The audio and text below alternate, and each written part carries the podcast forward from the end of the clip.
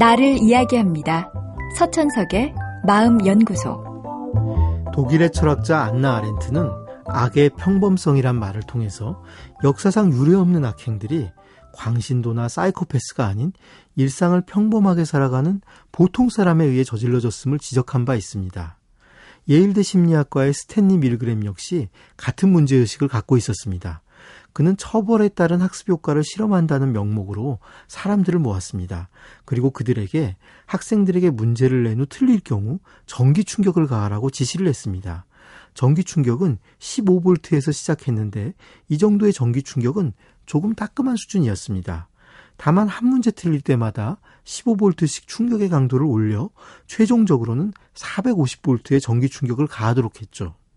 그런데 실험 참가자들에겐 비밀이었지만 사실 전기 충격기는 가짜였고 학생 역할을 한 사람은 배우들이었습니다. 배우들은 전기 충격의 강도가 올라갈수록 매우 고통스러운 모습을 연기했습니다. 실험에 참가한 사람들도 당황하지 않을 수 없었죠.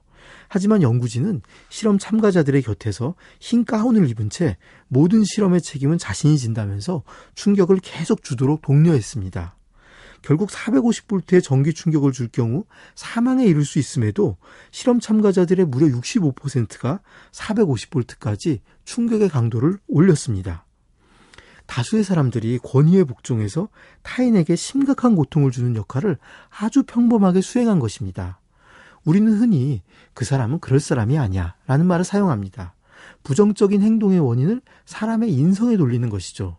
하지만 밀그램의 실험에 의하면 윤리적이고 이성적인 사람도 상황이 맞아 떨어질 경우 권위에 복종해서 잔인한 행동을 서슴없이 저지르게 됩니다. 밀그램은 복종을 하게 만드는 요인으로 하얀 가운을 입은 권위자의 지시가 결정적이라고 생각했습니다. 하지만 또 하나의 중요한 요인은 악한 행동을 점진적으로 늘려간 것에 있습니다. 아무리 과학적 실험이고 하얀 가운을 입은 사람의 짓이라고 해도 처음부터 타인에게 죽을지도 모를 450볼트의 전기 충격을 가할 사람은 얼마 없을 것입니다. 실험에서는 아주 낮은 전압에서 시작해서 조금씩 올려갔기 때문에 65%의 사람들이 450볼트의 충격도 가할 수 있었던 것이죠. 악은 이처럼 권위에 기반을 두고 조금씩 스며들 때 가장 저항하기 어렵습니다. 우리는 자신도 모르게 잘못된 길로 끌려 들어가고 그렇게 악을 행하는 자신을 정당화합니다. 그렇다면 지금 자신의 모습은 어떠한가요? 너무도 평범하게 결코 평범할 수 없는 일을 저지르고 있는 것은 아닌지요. 스스로 자주 돌아보지 않는 한 우리 역시 어느 순간 악의 평범함을 보여주는 모델이 되어 있을지 모를 일입니다.